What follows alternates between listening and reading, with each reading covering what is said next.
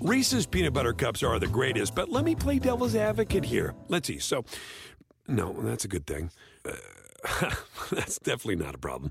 Uh, Reese's, you did it. You stumped this charming devil.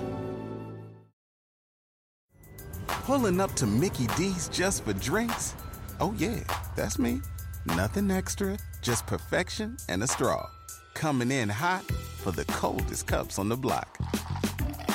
Because there are drinks, then there are drinks from McDonald's.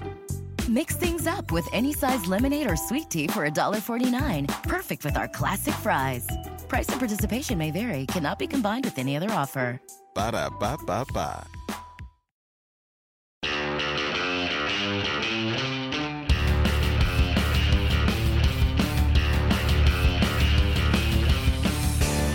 Welcome to the NASCAR NBC podcast.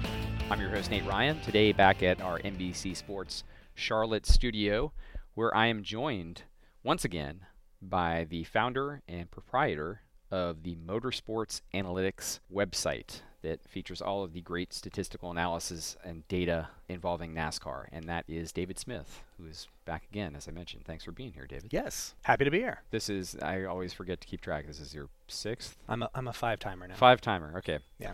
The fifth appearance for David Smith, right behind Steve Letarte, is one of our favorite guests on the NASCAR NBC podcast, and that's because of all of the great statistical information that David provides on his website, Motorsports Analytics, subscription base. It is worth the subscription. You learn a lot about the game behind the numbers in NASCAR, and should start out by just prefacing this by saying we're taping this on the Wednesday before Michigan. We're taping this in the afterglow of Chase Elliott. And David, you just had a post up on your website about Chase Elliott's breakthrough win at Watkins Glen and made an interesting point. You said essentially like that the schedule had broken in Chase's favor that led to this win at Watkins Glen. To me, the fascinating part of Chase Elliott's first win is that it is the perfect representation of what modern day NASCAR is. Since double file restarts were implemented and stage racing was created, this has become a stylized sport. Styles make races. It is it's no different. You sit down to watch a, a, a mixed martial arts fight, and you hear a, a, breakdown of well, if it if it goes to the ground, that this fighter is going to be really good, but if they stand up and trade punches, then the other guy has a chance. That's racing. Now you don't you don't know how a, a race is going to break, and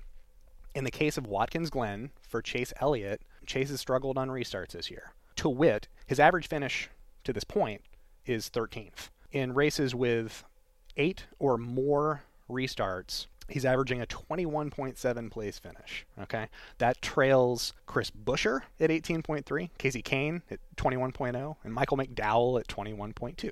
Now, in races with less than eight restarts, he's averaging a 9.8 place finish. That trails only three guys, and I believe you would call them the big three: Kyle Busch, Kevin Harvick and Martin Truex, all of a sudden he's in a very different conversation. Watkins Glen played out perfectly for him. Had, there was an entire final stage that went caution free. Chase's best attribute three years into his career is his long run passing ability. And if you give him long runs and no restarts, he's going to be in really good shape. And by the way, he had a very fast car. He had clean air. That was perfect. That was that was his style in a race that broke in his favor sort of culminating in a summer stretch that sure feels tailor made to highlight his best attributes. And when I say the schedule broke in his favor is what you wrote, what you meant by that is that he fares better, as you just said, in races with fewer restarts. Yeah, eight was the average number of restarts last year. And looking at that as just the barometer, in races with less than the average number, less than eight restarts. That's and, his wheelhouse. And there are 16 races like that on the schedule and one of them is Watkins Glen. And we're in a sweet spot here where there's a few more coming. For your listeners, Chase currently ranks 17th in both preferred groove restart retention and non preferred groove restart retention, so below average. In a race that takes on a, a lower number of restarts, that minimizes his weakness. The longer the runs, the more that you're going to be able to rely upon your strength. Chase Elliott, ever since, I, mean, I think he came out of the, the Truck Series, he was an efficient passer, but day one in the Cup Series, he was an efficient passer, and that's maintained. Um, that's been his strong suit. Now he's only 22. Um, eventually, he can add new strengths. One of them being restarts. He's going to have to address that problem at some point. And as his strengths grow, so will his opportunities for wins. I think Sunday's race was the first of many. It just happened that that was an event that really fit his style, that Yeah. magnified what he does well, and he capitalized. And not to say that during that race that he had mediocre restarts, because actually you could say he was the best restarter Sure. probably during that event. But also the perfect encapsulation of having your weakness minimized. Right. He didn't have to do that too often, Right. including the, that entire final stage where, hey, he's he's it, it's green. He's got clean air. He's got the lead. He was going to be very tough for anyone to pass, and Mm-hmm. the reigning series champion, who was also the only other road course winner this year, ran out of gas trying to pass him. So impressive showing. It was a race that was sort of tailor made to, to fit his best That's attributes. interesting. And you know, eight runner-up finishes prior to this win, and I think that you could point to restarts as probably being the primary factor that he didn't win most of those races. I think. I mean, certainly Dover last year was an instance in which he didn't manage the lead well, but there were other races at Michigan where, as you said, that probably is the weakness in his game that had kept him from from breaking through Yeah, so you far. You never know how um, a race is going to break. I Yeah. mean, it, it, when we get down to Homestead, um, and this was actually a part of my, my playoff preview last year on motorsportsanalytics.com. Um, it was a look at different drivers and their abilities in different scenarios. Uh, Homestead deciding your championship in a one race uh, format, it's going to come down to just how that race breaks out. Right. It's which if, which means just where the cautions fall and Yeah, what and if- strategies teams are on. Yeah, I mean, look, it, we'll use Kyle Larson as an example. He's had a decent car this year in terms of speed. He's been in the top 10 all year, but it's not the kind of speed that Kevin Harvick and Kyle Busch have. But if it so happens that it's a late race restart, Kyle Larson's got a really good chance. He's one of the best restarters in probably the best young restarter in NASCAR. That's Yeah. sort of what you want. And again, it comes down to styles now make races. And if it breaks in your favor, then you're in a good position. But to play devil's advocate, two years ago, the season finale at Miami in 2016, Kyle Larson, I think, led the most laps, comes down in the lead on that final restart in overtime with two to go, and Jimmie Johnson passes him. Yeah. Which I think obviously stunned everybody, but that's another example, I guess, how it could work. Well, I mean, the other in, way, in, right? in that specific race, we went into it again discussing sort of scenarios. Jimmie Johnson was uh, not a uh, good restarter that year, Mm-hmm. but in that race he was perfect. So, and hey, he won a championship. Sometimes you show up and, and you, you make the plays that win the game. So Chase Elliott, you don't feel as if was demonstrably better this year than last year or 16, where he had opportunities to win both of those years. No, and I didn't buy into the fact that it, I think he had like a 18th place finish through the first eight races, Right. Average finish. So it, Right. I, I didn't buy into the fact that he was actually struggling. Now, Obviously, the the speed in the Hendrick cars have been off. lower, but how much is that actually on him? It it didn't change. And then once the schedule sort of broke, going to these two mile tracks that allow for long green flag runs all of a sudden that's that's Chase Elliott territory, um, at least right now in 2018. And sometimes that's just sort of how the, the schedule breaks in your favor. I wrote last year during the playoffs, for instance, about Jamie McMurray's passing ability, how he, he sort of needed intermediates to, to start passing cars efficiently. And it didn't happen until the playoffs because there was a, a preponderance of intermediate tracks in, in the final 10 races. Oh, lo and behold, he's all of a sudden there's there's the Jamie who's more efficient than usual, and oh, he's done he did a lot to improve in the playoffs. Like no, the, the schedule just broke in his favor. He's Yeah. finally going to tracks in which he can he can use one of his attributes. Going back to what you're saying, David, about how races unfold now is such a big part of who wins them and not so much about driver, sounds like even car. When did you start to see that trend? When, when did you feel like you could start saying that about NASCAR? And is something I've heard Parker Kligerman say on NBCSN NASCAR America this year is that he feels as if the gap from the front few cars to the bottom few cars, like the gap in speed is larger than it's ever been. And I presume that's partially because, you know, the those top 15 sometimes 20 cars, but really top maybe 10, 15 cars are just those teams are so evenly matched and Yeah. strong in terms of budgets and personnel. Is that kind of what's causing this trend? The speed is certainly more top heavy than normal. That won't be the case every year. It just happens to be the case this year. And there's a lot of chatter about it's the same three guys that win every weekend. Well, last year it was Martin Truex winning all the vital races, so we've actually gained it. We gained by two.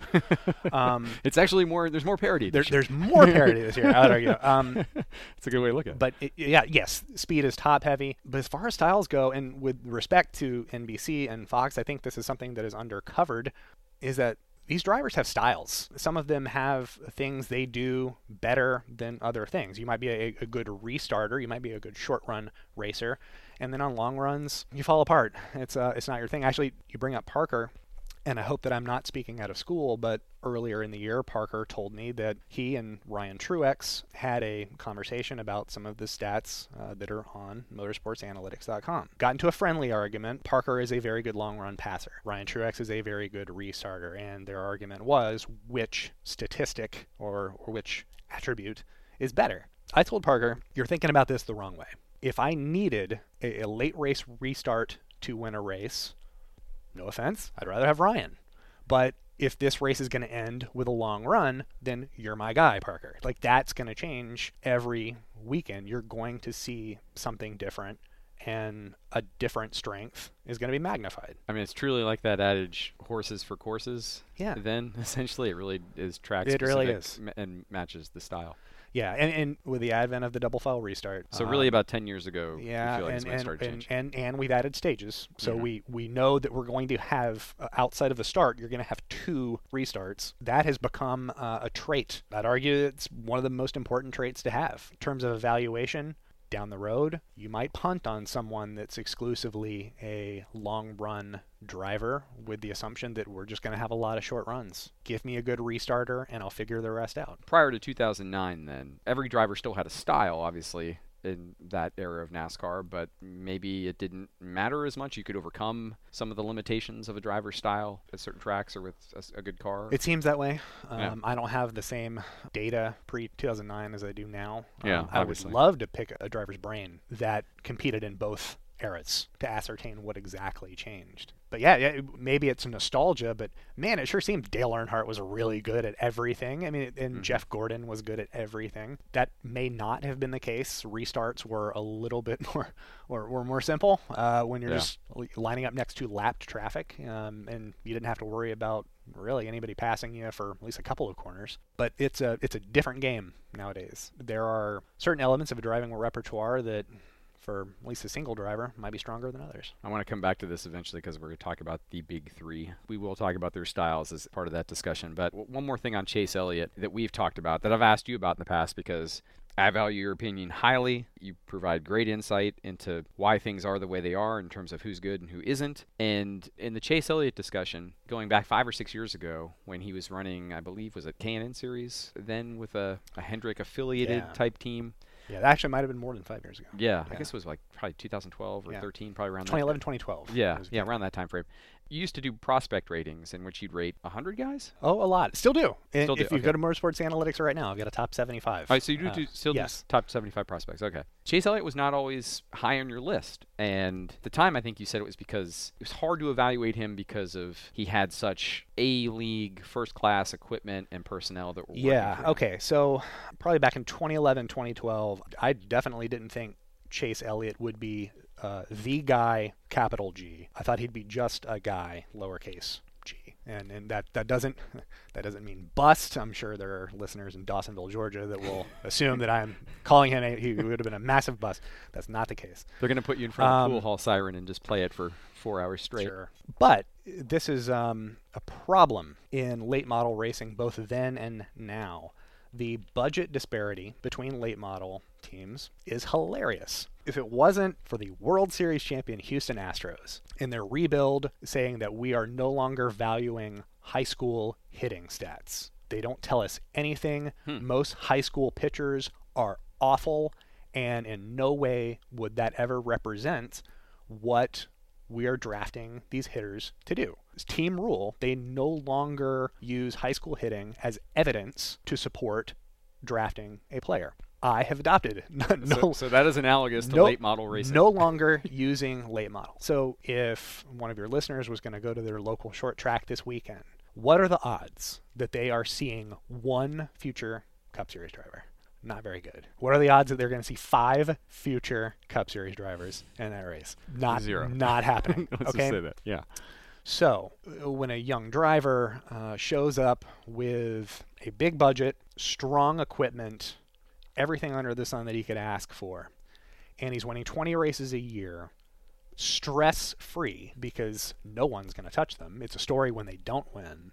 What about that is reflected at the highest levels of NASCAR? Not a damn thing. Like it just it's not. That's it's a we're talking about a different sport. Chase Elliott was famously very good in late models. He was winning 20 races a year. You heard about it every weekend. Again, it was a story when he didn't win. So, what happened when he moved up into heavier cars in the USAR Pro Cup Series at a time when that car translated to the Xfinity car at the time. Chase Elliott won one race. In the ARCA series, Chase Elliott won once. And in K&N, he won just once.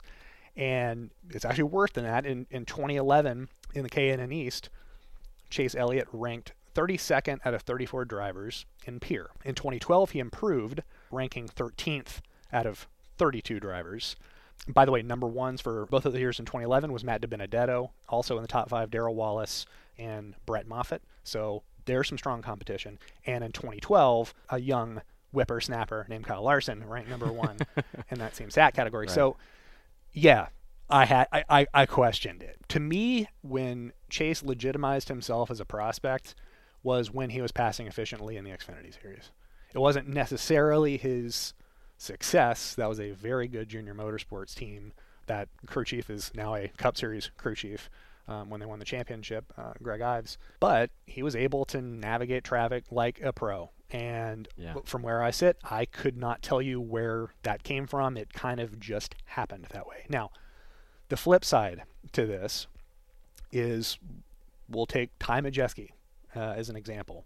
A very, very well regarded late model driver. Again, wins 20 races a year in Wisconsin in the Midwest. Comes to Roush Fenway Racing. This season, he ranks last in Peer and has the highest crash rate.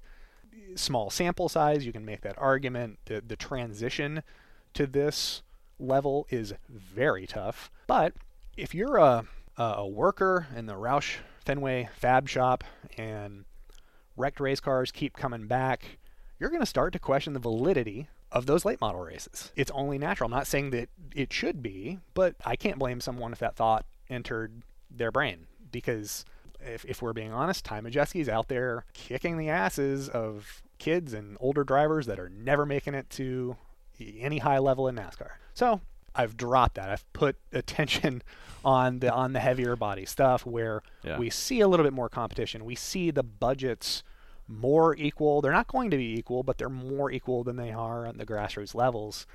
And in that sense, I think Chase was a little bit of a late bloomer, Sounds that way. yeah. disguised as a prodigy. It sounds that way. So your prospect ratings, you still do those. Yes. But you no longer use late model stats. Nope, done. And- so it's and- only like K and N onward is what. K and. N onward. Um, now, I, I certainly don't want to turn your listeners off of grassroots racing. One of the reasons that sprint cars and midgets will put it under the umbrella of USAC, one of the reasons USAC is well regarded is there's just a lot of talent and there's the thought that dirt racing teaches car control. I think Kyle Busch and Joey Logano and Erik Jones and some of those guys have dispelled the thought that car control is You can learn it exclusive to dirt racing. Yeah. yeah but to me, and one of the things that isn't stated enough, USAC is a relatively affordable form of racing.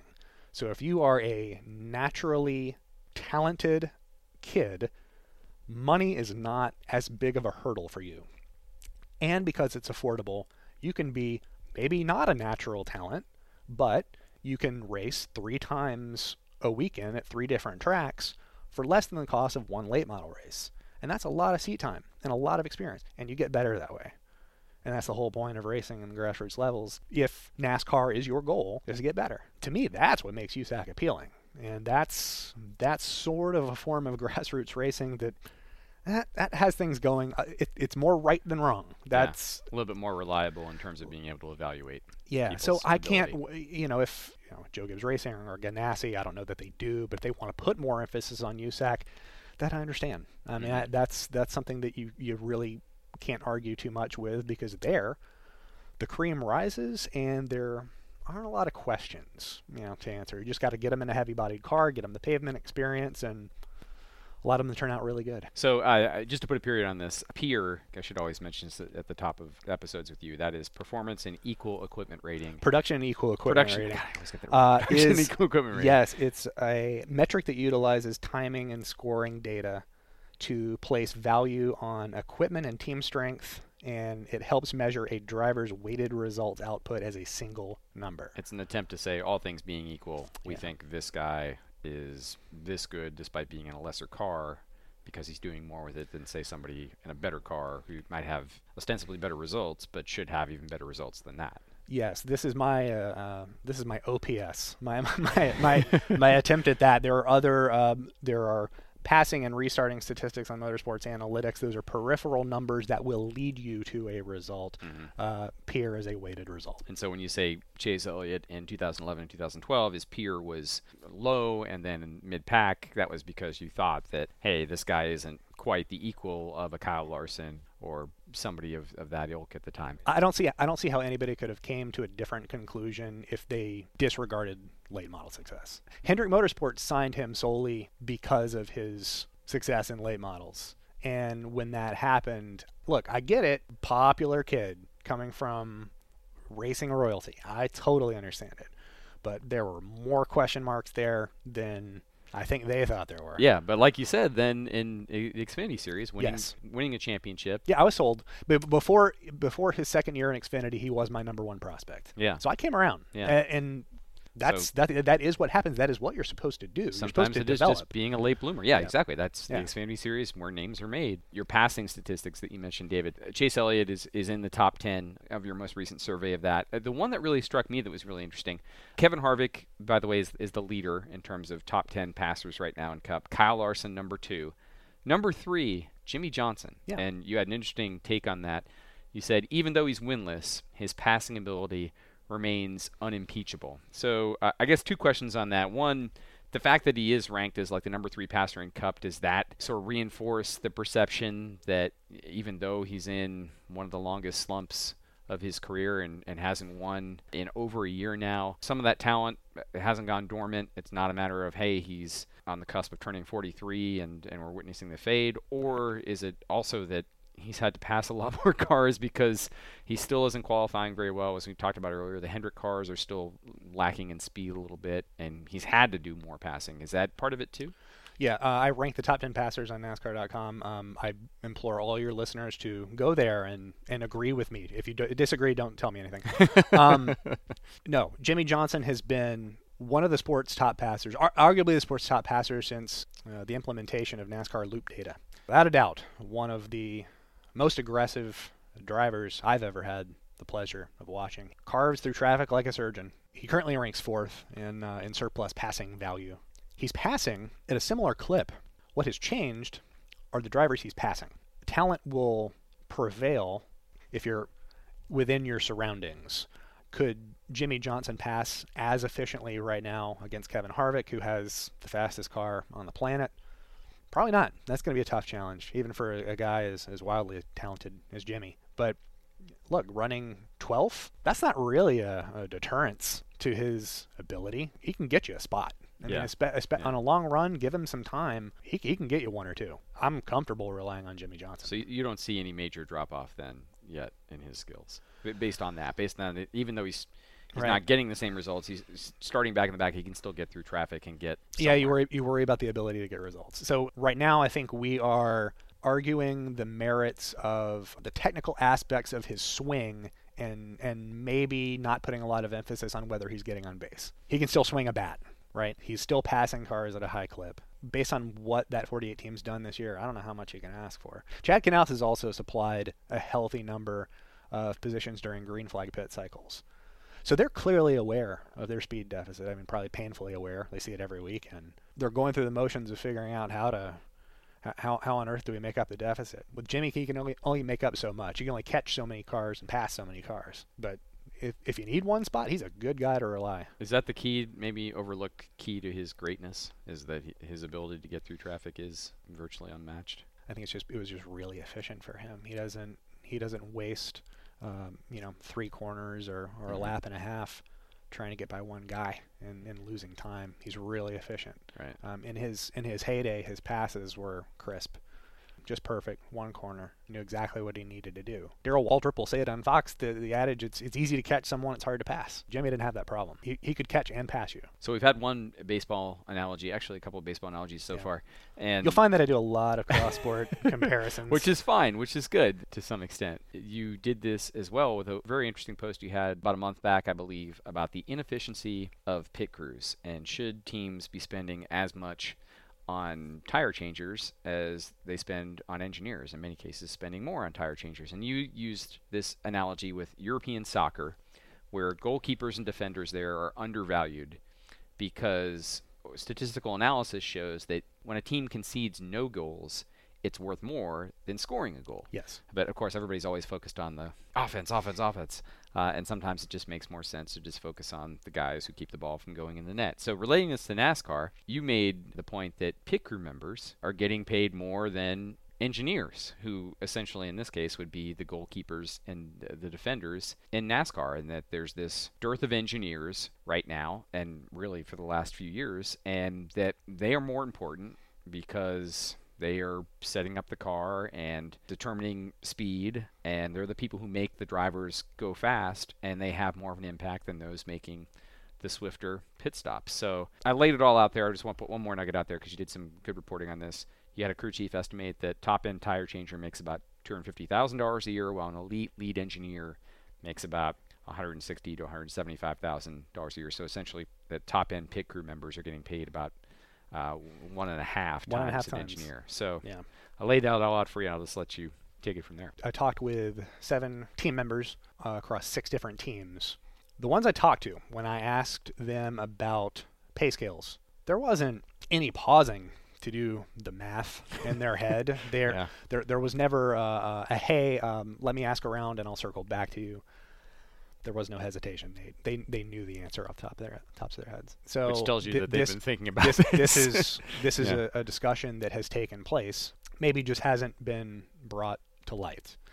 Um, I put a lot of pressure on myself to make this article bulletproof, and even then, by nature, I'm paranoid that there are holes. But I, I believe the numbers are solid. Um, I looked. I, I used a uh, Spearman's rank uh, correlation to look at the correlations between top pit crews of 2016 and 2017 and the speeds of the cars from those teams with top pit crews. And speed is a much stronger correlation than pit crew members. So now I'm obligated as a uh, somewhat of a data journalist to say that correlation does not always equal causation. Uh, however, uh, I'm comfortable saying that the pay structure with the NASCAR teams is out of whack. We're valuing pit crew members, the, the over the wall pit crew guys, for uh, minimum returns, very little impact. I'll give you an example. The second Richmond race of last year, Matt Kenseth had a had a strong car in the early going, led 88, 89 laps, pitted under yellow. His crew proceeded to record an error-free pit stop, one of the fastest stops that they had all year, one of the 40 fastest times in 2017, and they lost three spots. I believe it was a sub 12 second stop, right? It was like 11.7 seconds. It was or yes, in a good stop for what we're attempting to accomplish. Lost three spots because three teams Took two uh, tires. to take two tires. Yeah. Kenseth never regained the lead. Okay, he was mired in traffic the rest of the night, and he eventually crashed out of the race. So the pit crew accomplished what you are paying them to do, but their impact never had a chance to matter in the grand scheme of the race or the season. You also have to consider that on a, um, a yellow flag pit stop, and we'll talk exclusively exclusively about those because there are more things occurring during green flag stops that affect a total stop time and, and track position. But on the yellow flag stop, what ensues immediately after it? A restart. So then it becomes well, we also need to nail the restart in order to either keep or grow the track position. I find it utterly ridiculous that Daniel Suarez has a top 10 pit crew and he's the worst non preferred groove restarter in NASCAR. That is buying an expensive bottle of wine and pouring it into a glass with a hole in it that's uh, eventually you might want to address the glass with a hole in it not not necessarily the buy more wine that isn't the answer the engineers I wouldn't say that they are drinking the Kool Aid, but the mood, not great. Kind of defeated, accepting defeat, in that, yeah, that's the way things are here. They feel unappreciated. Not not just because they're being paid less, But probably. b- but right? but the ones but the ones here, the ones in it, accept it. But that is a problem, not necessarily for them, but for the Attract- future attracting and, more talent. attracting more Mhm. engineering talent. Brad Keselowski a few years ago commented that Penske was going to Europe and Canada to uh, recruit engineers uh, because they were having a tough time doing it in America, uh, keeping uh, recruiting them and retaining them. because the salary, probably entry level and top end, One of is the- not competitive with. One of the barriers is that the entry level salary for say an Xfinity team is probably in the fifty thousand dollar range. And if you are designated to one road crew, you're going to be on the road more 33, 35 weekends a year. It's a lot of travel, a lot of long hours. Persalary.com, Duke Energy, also here in Charlotte, entry level pay for similar experience is about $65,000. And oh, by the way, you're not traveling. So Yeah. You have What- to love racing, in other words, to really want to do this. to to Got to to- have that racer's yeah, passion. you have to really slog through your life in order to get to that elite pay where then maybe it makes sense or maybe you become a crew chief and you get paid a lot more. But man, that sure isn't appealing hmm. right off the bat. So we're losing some of the most intelligent minds we could ever potentially have right from the start because we can't offer pay that's more competitive with just your normal private sector engineering job. That's kind of fascinating because it obviously it relates to how the engineering explosion of the last 15 years has affected NASCAR, and there's so much focus on how it's changed things from simulation perspective, and teams don't even really have to go test anymore because they have such high fidelity ways of figuring out how to set up a car before even turning a lap, and all of that is obviously based around engineering, and engineering informs everything about now how a car is set up. But yet, even though NASCAR is like so structured around engineering in that way, it's not really built in a way that it can be competitive with in the field against companies that also utilize engineers. Obviously, for Duke Energy isn't worried about setting up the cars of their maintenance technicians who go out in the field. They're not Right. using engineers for that, that same purpose, but they need engineers, and they're always going to have that built-in advantage of saying, well, we don't have a schedule that's going to put you on the road 150 to 200 days a year or whatever, 30 to 36 and, races. that, and that's appealing. And that's appealing to someone with an engineering degree and also a family. I mean, that's that's tough to recruit against. It seems like it's almost a I, I would love more. I would love problem. more intelligence Yeah. coming into the sport, but we're really not doing our best to attract them, and with pay structures out of whack. it seems intractable from the schedule perspective, at least in short term. We know the 2019 schedule is going to be the same length, unless somehow you were able to offer a competitive package that allowed a guy to be off the road a little bit. But I think teams generally they just don't work that way. If if you're signing up to be a road engineer, you were on the road the full way, and so the only way to make it up at that point would be a better pay structure or scale. So it Has to be more incentive. pit crew side of this, going back to that, the drop to five man crews make this even more magnified in terms of you know, how much of an impact can you really make now where the stops I actually don't have 2018 data. What has happened is the stops are slower. You wrote that crews are limited by human physiology here as well, that pretty much reach the outer limits of what a human body yeah, can so do. right? uh, yeah, so the definition of a fat pit stop is changed or is elusive. In that article, I post the 40 fastest uh, caution flag pit stop times of 2017. 22 of those 40 fell within six one hundredths of a second. I- at some point, we're not uh, attempting to achieve a fast pit stop. We are attempting to achieve a mistake-free pit stop. right. That was the So- other part I was going to get to you about it. So yeah. you now consider if you hit all if the if the two cars in front of you hit all their marks and you hit all your marks and you're maybe only a little bit faster, you're still not passing those cars. They pitted before you. That's not how that works. You need them to make an egregious error. Therefore, a lot of the pit stop action or the gains and losses that are occurring because of the pit stop are solely dependent on the mistakes of other teams. So even then, it's another reason to really seriously consider why are we continuing to invest a lot of money in making our pit crews better when it's There's really only- not up to them. There's The only so position, fast they can go. there's yeah. only so much fast- It's- fast they can go. Essentially, it's just all about holding serve in that category. Yeah. So why not redistribute your revenue and spend it on guys who can make your car go faster, right? Yeah, Who I mean, it- I, I there there is an option. There is going to be there is going to be a forward-thinking team at some point in the future that is going to say we are going to punt on pit stops. We are totally fine with having the 20th fastest pit crew, Hmm. and we are going to put all of our resources on people, people making the car go fast. You can, yes, all the elaborate equipment and tools that costs a lot of money. That will always cost more than the, the pit crew nut itself.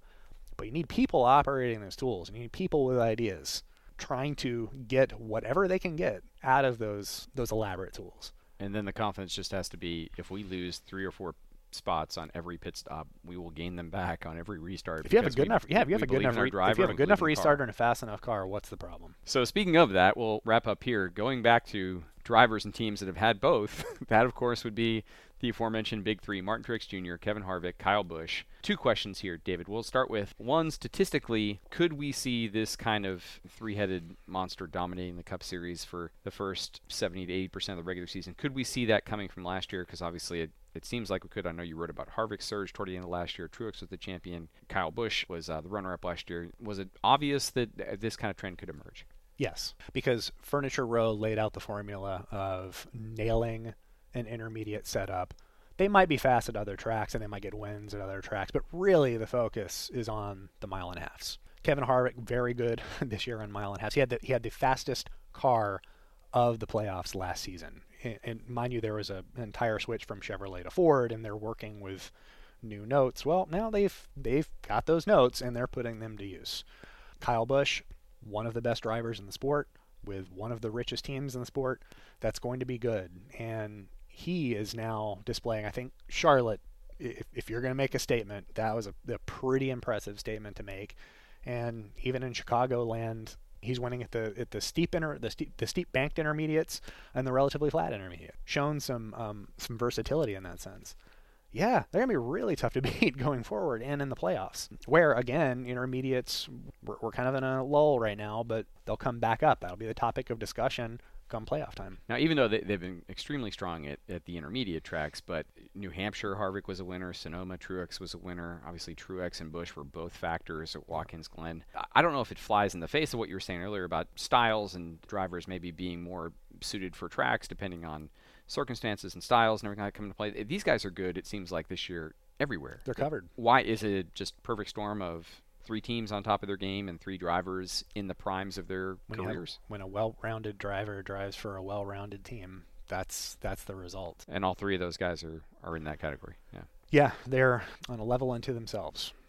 Unless you can fill all the gaps in your repertoire from passing, restarting speed, pit strategy, if you can you can plug all those up, and not only that, then do it at an elite level, then you're going to be with those guys because that's what they're doing. Right now, if if there is the slightest question mark with a driver or a team, it's not getting it done because that's how good those three are. I know Truex has a few weaknesses like plate tracks. Kyle Busch still his white whales the the Daytona 500.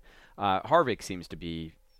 I don't know if he has any weaknesses. I mean, he although he wasn't that good at the Glen, but it seems like he is as well-rounded as any of those three. But are, are there any other drivers that are even you know taking teams out of it? Are there any other drivers that you would put in the category of those three guys in terms of versatility? Oh yeah, Kyle Larson's the next one. Larson would be the next one. Yeah, if I mean if you can you can you know do a do a fantasy matchup and and plug him into a Stewart-Haas car instead of a Ganassi car, you're going to see some you're going to see some excitement. He has um, I mentioned earlier when discussing his K&N East peer. His statistical profile has been bulletproof at every stop along the way. I don't believe he's had a team that has taken advantage of his immense talent um, and his airtight ability. Um, but once he does, he will be winning a lot of races. And for whatever reason, Chip Ganassi Racing 42 team isn't there yet. Uh, it seems to me they've put all their eggs into the basket uh, of bigger tracks this season. The smaller tracks, which ironically I saw Kyle Larson on Twitter saying he wants more short tracks, but the, the smaller tracks have been a trouble spot for them in terms of conjuring speed. They've been able to do it at the bigger tracks. This is why he might be a dark horse for the playoffs. We know that he is good at Homestead. He's also good on intermediates, and there are a lot of intermediates in the build up to Homestead. So he could be in play. But everywhere else is the trouble spot, and that's where we're kind of losing. That's why he's not included among that big three. We can say about Kyle Larson that he probably carries the car as much as anybody in NASCAR right now. Like he is making a difference just on his own ability. I think that's fair Yeah. to say. He's one of the top three passers in the sport, one of the top three restarters. Um, has age on his side. He's only going to get better. He gets race results. He will drive the car sometimes beyond its capability, and that's if you're a team owner, that's all you can pay him for right there. And is there any other veteran that you would put in the class of those three plus Larson? I mean, obviously Logano, Keselowski, Hamlin would probably be talked about in that next tier. Do do any of those guys? Denny Hamlin's been really interesting Yeah. this year. He's had a really good season. He hasn't had a speed similar to his Joe Gibbs Racing stablemate, and that might be an issue. But Denny had bad pass efficiencies each of the last three years prior to this one, and he's gotten rid of that problem. He's been actually a very reliable passer.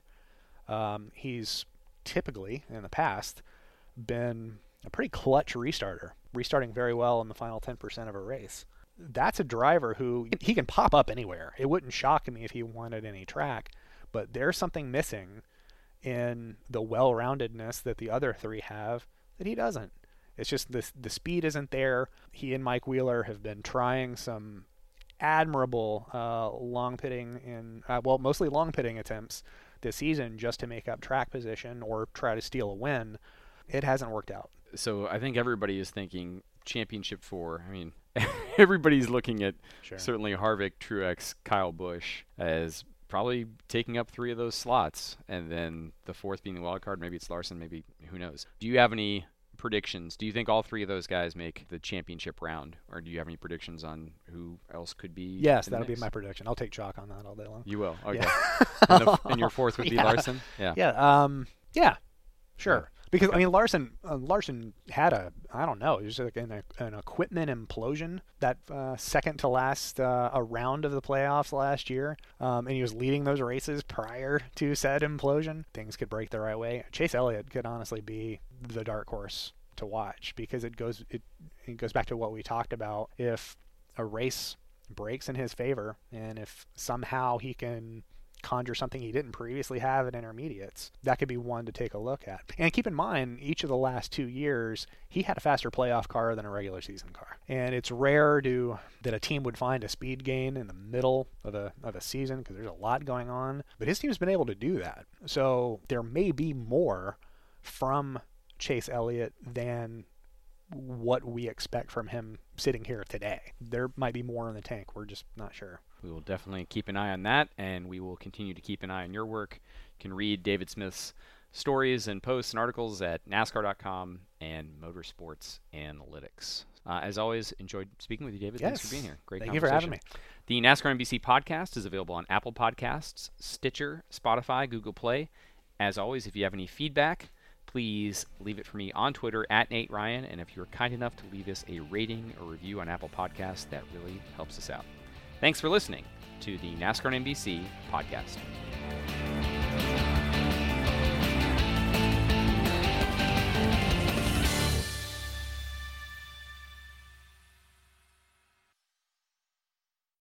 Reese's peanut butter cups are the greatest, but let me play devil's advocate here. Let's see. So, no, that's a good thing.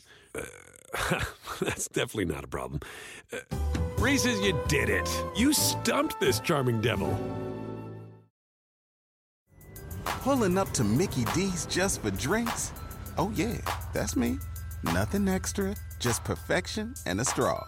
Coming in hot for the coldest cups on the block. Because there are drinks, then there are drinks from McDonald's. Mix things up with any size lemonade or sweet tea for $1.49. Perfect with our classic fries. Price and participation may vary, cannot be combined with any other offer. Ba da ba ba ba.